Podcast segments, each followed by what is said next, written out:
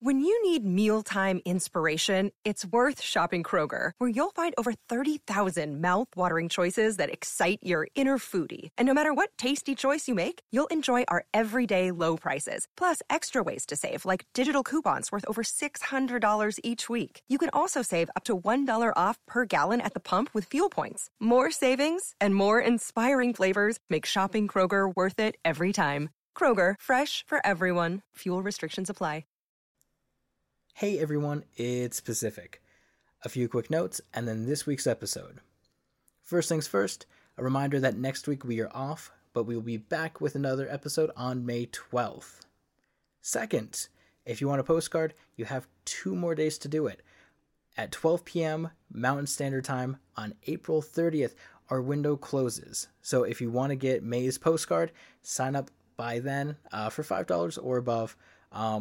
And if you're already a patron and you're already at $5 or above, you're already getting a postcard. But please make sure your address is updated and correct. The goal is to have everything filled out and sent by May 7th. So hopefully you guys will get them by mid-May or so. But yeah, stay tuned to that as we do more stuff with postcards. Second, The Sky Above the Port Was the Color of Television, Tuned to a Dead Channel, or TSAT, as a lot of you know him. He's a moderator on our Discord, and he also helps me with a lot of our scripts and administrative duties. He has recently launched a new subreddit called Daily SCP. And if you're interested in reading a new SCP every single day and talking to other big SCP fans, I highly recommend you check it out. And you can find that at reddit.com/r/daily_SCP. Or, if you're on our Discord or thinking of joining our Discord, we've also created a channel there where we've synced up all of the posts, so you can talk about the same wonderful daily SCPs that we're talking about on Reddit, too. And last but certainly not least, I have a bunch of patrons to share with you guys today. We're currently sitting at 19, which is absolutely mind-boggling. I think that's the most we've ever done in a week. And I am absolutely just swept off my feet. I appreciate you guys so much for listening to the show, sharing the show, and for supporting us and supporting what we do. It means a whole lot to me and to John and Tom and other Tom and everyone else here. So without further ado, I want to give a big shout out, and I hope I don't butcher your names, to Holden Kodish, Bob Loblaw, Vance Barnhill, John Capri, Sam Link, Christopher James Frazier, Assorted Fruits, Joseph 2's Internet Spectre, Amy Gardner, Kat Rajne, Luke Kawagi, Gary McCammon, Justin Janger, Christopher Ortiz, Alex Randolph, Dakota Trotter, Stephanie Adamson, James Career, and, last but not least, Pacific's evil twin, Atlantic. Thanks, guys. Your support is incredible. And without further ado, this week's episode.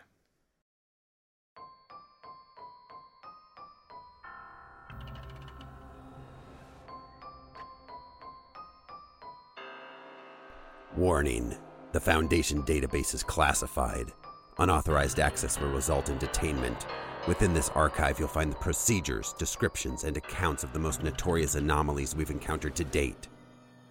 Secure. Contain. Protect. Item number: SCP-3930. Object class: Esoteric. Special containment procedures: individuals assigned SCP-3930 to monitor the S5C9 perimeter established near Usinsk, Russia, and follow orders from on-site command. Individuals assigned to SCP-3930 to be made aware that there is nothing within the perimeter, that SCP-3930 does not exist. Description: SCP-3930 does not exist. By order of O5-1, the remainder of this file is Level 5 classified with restrictions. File Administrator Notice: only 7 living individuals are permitted to access this file. Modified Special Containment Procedures: for the purpose of ongoing containment of SCP-3930, it's important for all personnel assigned to SCP-3930 outside of personnel permitted to have access to this file, to understand that SCP-3930 does not exist, nor has ever existed. Personnel currently assigned to SCP-3930, who assert SCP-3930's existence, are to be reassigned and given full psychological examination to ensure their understanding that SCP-3930 does not exist. Individuals who are unable to do so are to be remitted to current 3930 research lead for termination. All personnel assigned to SCP-3930 must understand that, despite any language or orders that may imply otherwise due to their content, SCP-3930 does not exist. SCP-3930 is contained at its location of discovery. Access to the region containing SCP-3930 is strictly forbidden. A perimeter has been created around SCP-3930, roughly 1 kilometer in diameter. Any unauthorized individual crossing this perimeter with intent to approach SCP-3930 to be terminated on site. The 7 individuals permitted access to this file have total executive authority over the containment of SCP-3930 and administration of personnel assigned to SCP-3930. The sustained non-existence of SCP-3930 is the containment procedure for SCP-3930. Description: SCP-3930 is a static void located within a 1 kilometer perimeter near Usinsk, Russia, established by Soviet scientists in the early 1970s. SCP-3930 does not emit nor absorb light or sound, does not have shape or texture, cannot be passed through, cannot be interacted with, cannot be manipulated in any way, and has no dimension. Through extensive testing using a variety of techniques, Foundation researchers have been able to certify with 99.999% accuracy that absolutely nothing exists within the region described as SCP-3930. Despite this, subjects exposed to SCP-3930 will invariably describe the spaces containing flora and fauna similar to those in the surrounding area, as well as a structure somewhere within the non-existent space. How individuals are capable of perceiving SCP-3930 is currently unknown, though several hypotheses have been produced. See Addendum 3930.3 for details. As SCP-3930 cannot be passed through or interacted with, as SCP-3930 is not something that exists, extant objects or entities cannot enter SCP-3930. Nevertheless, individuals who attempt to approach SCP-3930 and go into it will nonetheless be perceived as doing so by other observers. The moment the individual passes the non-existent border of SCP-3930, they cease to exist.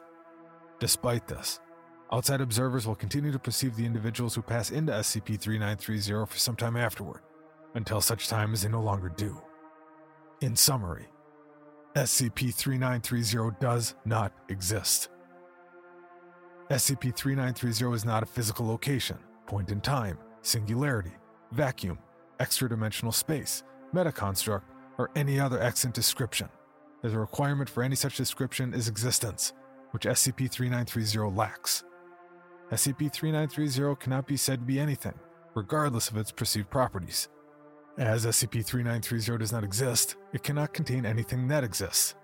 Due to this, anything that attempts to pass through or enter SCP-3930, which is impossible due to SCP-3930 being non-existent, will also cease to exist. Despite all of the above, human beings will still perceive SCP-3930 as perceptible, and things that become non-existent due to SCP-3930 is similarly perceptible. Most notably, certain attributes of SCP-3930 perceived as cognizant beings are altered significantly by the number of individuals who both are aware of SCP-3930 and are aware of the fact that it is affected by awareness. For more information about this, see Addendum 3930.3. Lastly, the effect human perception has on SCP-3930's perceived properties cannot be diminished with amnestics, or even natural death. The only known method to affect the nature of SCP-3930's perceived abilities is for the individual who previously perceived SCP-3930 to enter SCP-3930 and become non-existent. While the effect this has on SCP-3930 is not immediate, it will diminish over time until becoming stable again after roughly 31 days. The highest number of individuals able to perceive SCP-3930 while still maintaining the void's stability is 10, 7 of which are accounted for by containment procedures, 2 allowed for testing purposes, and 1 for any potential civilian interference. Addendum 3930.1, Discovery. The records for SCP-3930's original discovery were lost in the dissolution of the Soviet intelligence community, but it is believed that SCP-3930 is likely discovered on more than one occasion by individuals who, by virtue of attempting to interact with SCP-3930, no longer exist. Notably, near the end of the Soviet Union, SCP-3930 is known only by state scientists and researchers, and it is not believed that any members of GRU Division P were made aware of SCP-3930. If the state scientists were aware of the nature of SCP-3930, this was likely by design. The number of individuals who perceived SCP-3930 before these containment procedures were enacted is unknown, though records indicate that the state scientists experienced extreme difficulties in both containing the anomaly and doing research on it. Their lack of proper understanding of SCP-3930's anomalous qualities led to a significant loss of life, which further exacerbated the situation regarding SCP-3930. By the time Foundation operatives had discovered SCP-3930, only a small number of the original research team members remained, the rest having been lost to SCP-3930. The implementation of SCP-3930's current containment procedures also came at the cost of an unfortunate loss of life. Addendum 3930.2 Exploration Log. Exploration in SCP-3930 is impossible, as per the previous established understanding of SCP-3930. Regardless, outside observers are capable of perceiving individuals who enter SCP-3930, and as such, cease to exist, and even receiving audio transmissions from them. Notably, audio and video recording equipment does not function properly near SCP-3930. Video cameras are not capable of capturing a non-entity, and footage of SCP-3930 is subject to the same anomalous visual perceptual abnormalities as regular observation of SCP-3930. The same is consistent with audio recordings. In short, all audio and video equipment stops functioning the moment it enters SCP-3930, though observers will continue to perceive proper functioning, even if the discrepancy is noted. The following is an audio log transcription, penned by Dr. Kuskin as he perceived it. During the recording of this log, Dr. Kuskin spoke into a microphone, received a response, and then repeated the response into another recording device. As such, it is worth mentioning once more that the following is simply a conversation that Dr. Kuskin appeared to have with another human who did not exist at the time of this recording. Dr. Simon Pietrykau observed this event and confirmed the accuracy of the perceived responses, as well as curated the logs afterwards.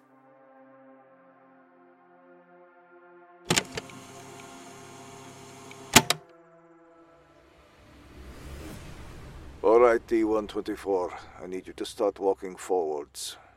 Can you tell me what you see in front of you? Trees. The woods. Any animals or wildlife? No. All right. Proceed forward.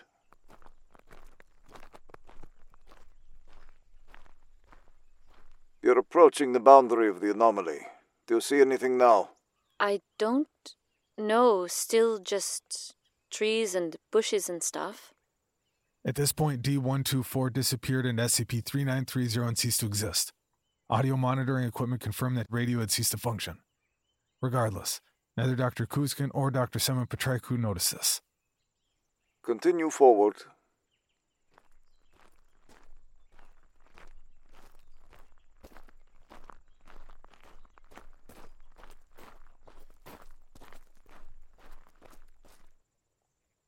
Hey, hang on. There is something up here in the clearing. Some kind of building. Could you describe it for me? Yeah, it is a short... It has a bunch of... I think it's like an apartment building. It is really overgrown, though. Like it's been abandoned for a while. How big is this structure? Well, I don't know. Maybe 100 feet long? I count 6 doors on this side. It looks like it might curve around to the back. Go ahead and continue forward. Sure.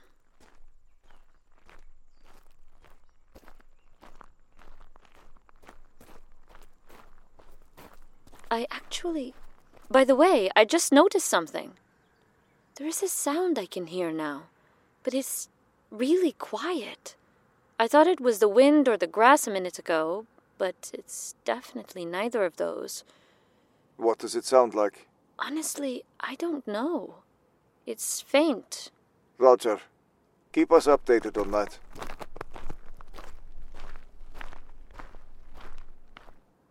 All right, I'm up on the building. Definitely some kind of apartment building. White walls, brown doors, wood. There's I guess some kind of other building over here? Maybe an office? Can you open any of the doors? I can try. Hang on. That one's locked. This one too. Hang on. I'm looking in the window, trying to see if there's anything in here. But it's just dark. I can't see beyond the curtains. Please continue to check the doors. Yeah. Got one. Let's see. Definitely nobody has been in here for a while. It is dark, dusty. Just one bedroom, I think. Not much furniture. Some chairs and a small bookshelf. Nothing on it, though. Let me look in the bedroom. Twin bed, a chest of drawers, but they're empty. The bed is made.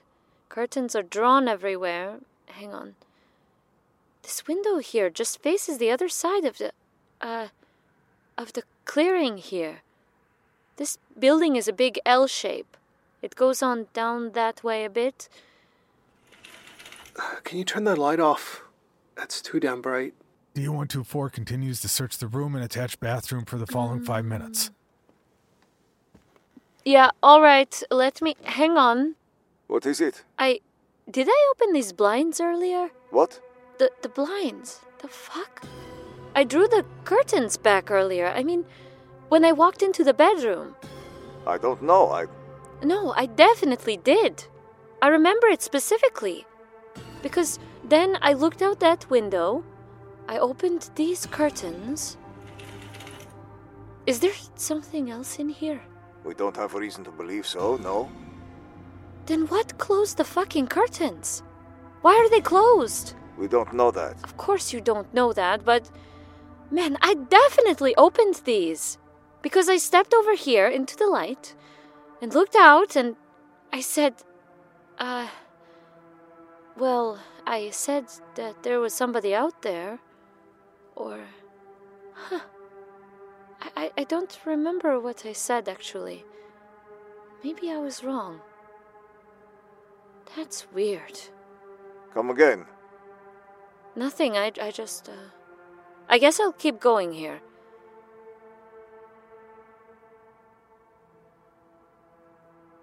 Next room here is more of the same. It's backwards from the other one, though. This room has a TV in it. Is the TV on? What? No. Nobody has been here in weeks. Maybe years. I don't think that... Actually, you know what? The TV is still warm. Somebody has been in here to... Let me see if... What is it? It's on, but it's strange. The channels keep skipping around. Just images, pictures, black and white. A backwards ocean, mirrors and faces, a funeral pyre. It keeps coming back to one image. Black background with a... Oh. Dark shapes floating around. More than one. They're really small. Hard to see. Fading in and out.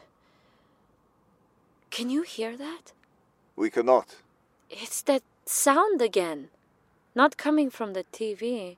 Maybe from outside? This... Huh. Come again? Well, it's just that this is going to sound crazy, I know. But I swear I came into this room through a door in that wall. And now the door isn't there. There's a window there instead. Can you see out of the window? I can.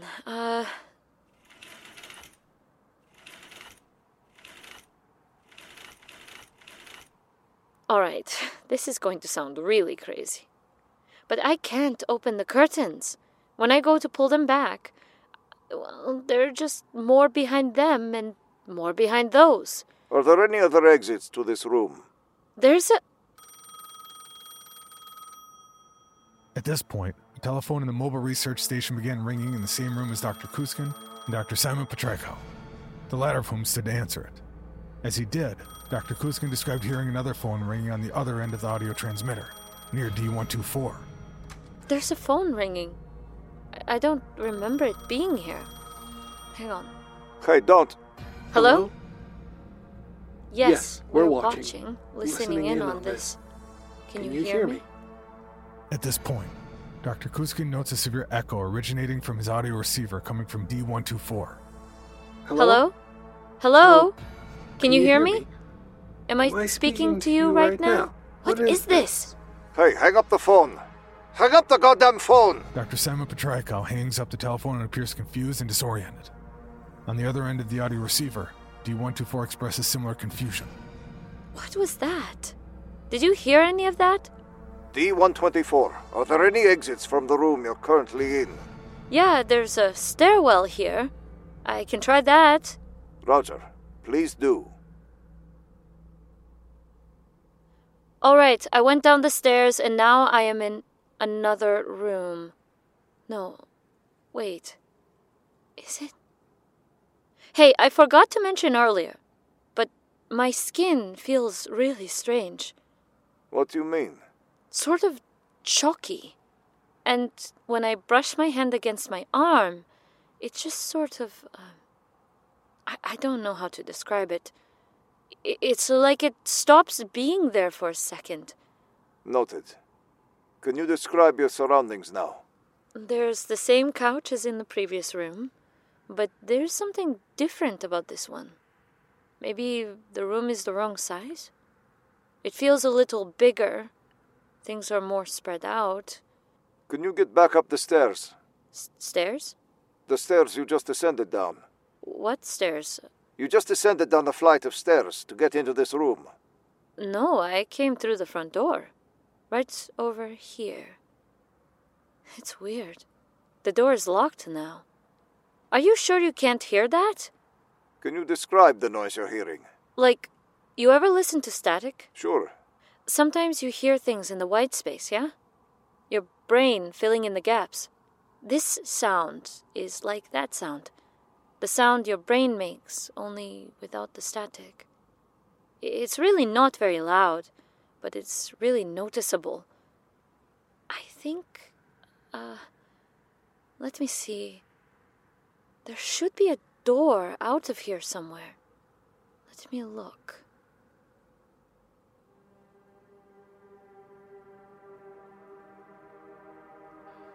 D124 continues to look for an exit for the following 4 hours. Despite attempts by the control group to assist D124 in leaving the room, she is unable to do so. I am noticing something again. I know why this is all taking so long. The space in between everything is really big now. It's taking me 10 minutes now to walk from the sofa to the TV. I needed 20 to get to the kitchen. What? Since when? Why didn't you mention this earlier? I don't know. There's a knock at the door. Hang on. Hello? There's a man outside. He wants to know if I'm listening. Am I? Yeah, I am. All right. He says there's a way out. Going down through the floor. He said if I lean back enough, I'll just go there, so... D124 does not respond for 38 minutes. Dr. Kuzkin and Dr. Simon Pietrykau do not speak for 38 minutes. White noise. Are you there yet? It's further than I thought it would be. I think I am starting to get it. Are you listening? Are you listening? Good. Don't stop listening. I am down below here now. See, I thought the things I was seeing was something to do with me, but they're really not. I'm not really seeing them. Yeah, this makes a lot more sense. Not to me, but maybe to you. Maybe it doesn't matter. So you know what I said earlier about listening to static? The same sort of thing is happening with my eyes now. Filling in the blanks. What do you see? There was a hole in the world here, and this place got pulled down into it, like a drain. People, too. I can actually see it now. The whole building. drawn into the tiny little spot, fracturing out and broken. All right, yeah, this is the response.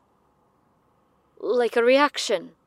Nature doesn't abhor a vacuum, but people do. Your minds aren't made for this, right? You stare at the stars and see things, because that's what you do, making sense of it. Order is a man-made concept. Can you describe the space you're in now? I'm not. What do you mean? I'm not. You know I am not, actually. As soon as you realize it, this'll all be over. As soon as I realize what? You just have to look away from the screen and see the... You stop seeing the patterns. I am if you look away. You'll stop seeing me. And you'll stop hearing me. And that's what I'm hearing. That's what I've been hearing this whole time. Yes, that makes sense.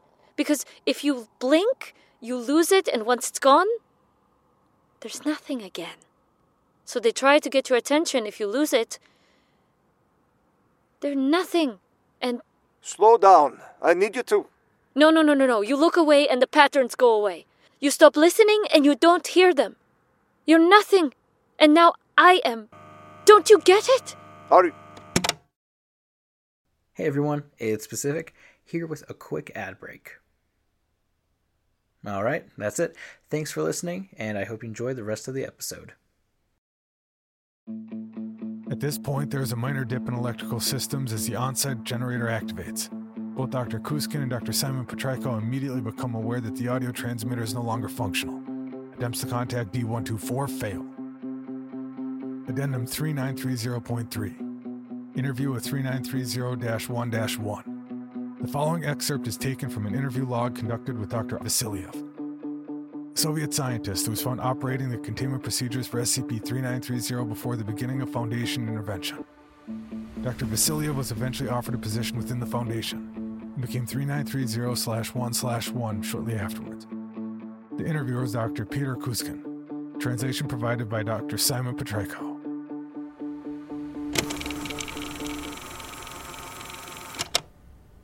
What is it? It isn't anything. Not in any measurable sense. It's a static, uncompromised void. A space where nothing exists. How did it get here? We don't know. It was found, whether by someone within the state or an outside player, and we arrived first. What do you know about it? Know about it? What is there to know? There's nothing there. Nothing for us to measure, nothing for us to test. Things that cross its threshold disappear and cease to be. We've tried sending in soldiers with recording equipment, but they all met the same fate. What happened to the rest of your team? Perception is key. Everything you can test for will tell you there is an absence there, yes? But you look at it, and you still see forest and trees and even animals. Walk far enough in, and you might see a building or people. But none of it is real. By the time you see the building in whatever shape it takes, you're not real either.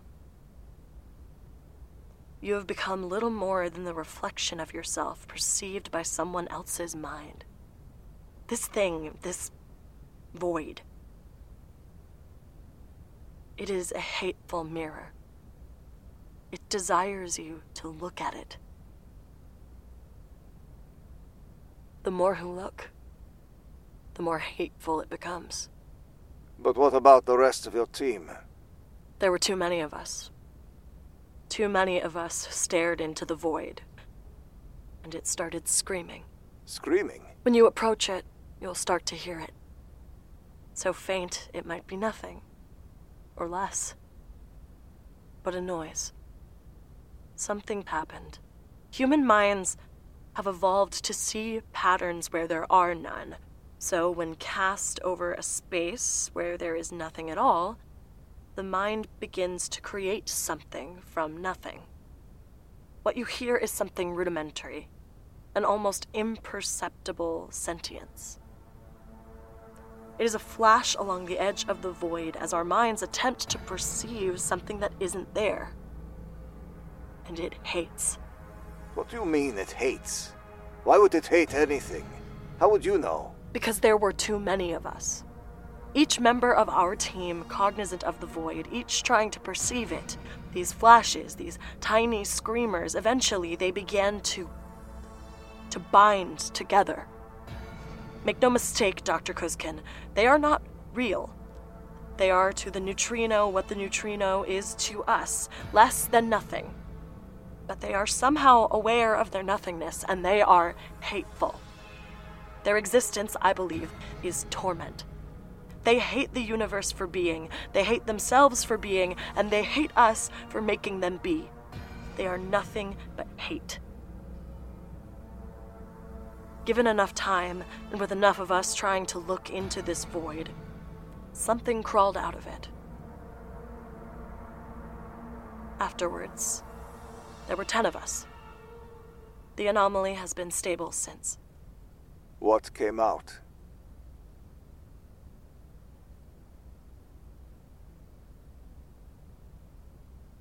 How long have you been here? Decades. Why didn't you call for relief? Once you've heard the screamer, you can't unhear it. Calling for relief would just be damning another soul. The other day, the remainder of your scientists disappeared. Where are they? They entered the void. Why? There are too many of us now. You brought 12, and there were 8 of us. There can be no more than 10. Once you have perceived the void, your mind cannot be made to forget it. There are 13 of us now. But there must be no more than 10. You talk about this void like it's some kind of intelligent creature. How can this nothingness be something intelligent? They are not the same thing. The void is what it is, a region of non-existence. It is unfathomable and unalterable, and we know nothing about it. But the pattern screamers are, yes, in some way, intelligent. But they are only intelligent because they are us. They are our reflection in this hateful mirror. There's off-camera activity. Dr. Kuzkin looks away. Dr. Vasilev looks at the camera for a moment. All right. Is there anything else? There can be no more than 10. I will go into the void. And then 2 of your own must follow. And if they do not?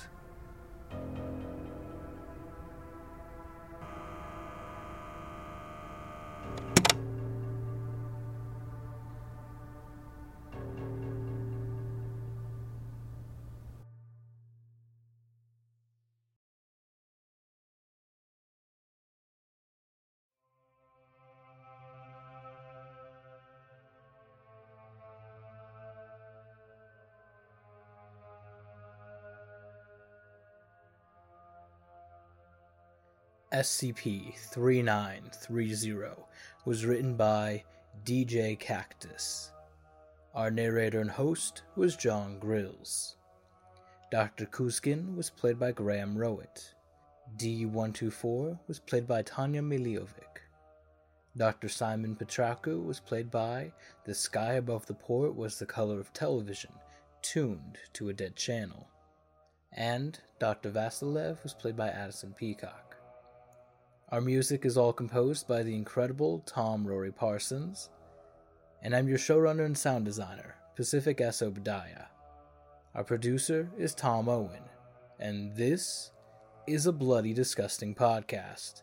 For more information, visit bloody-disgusting.com.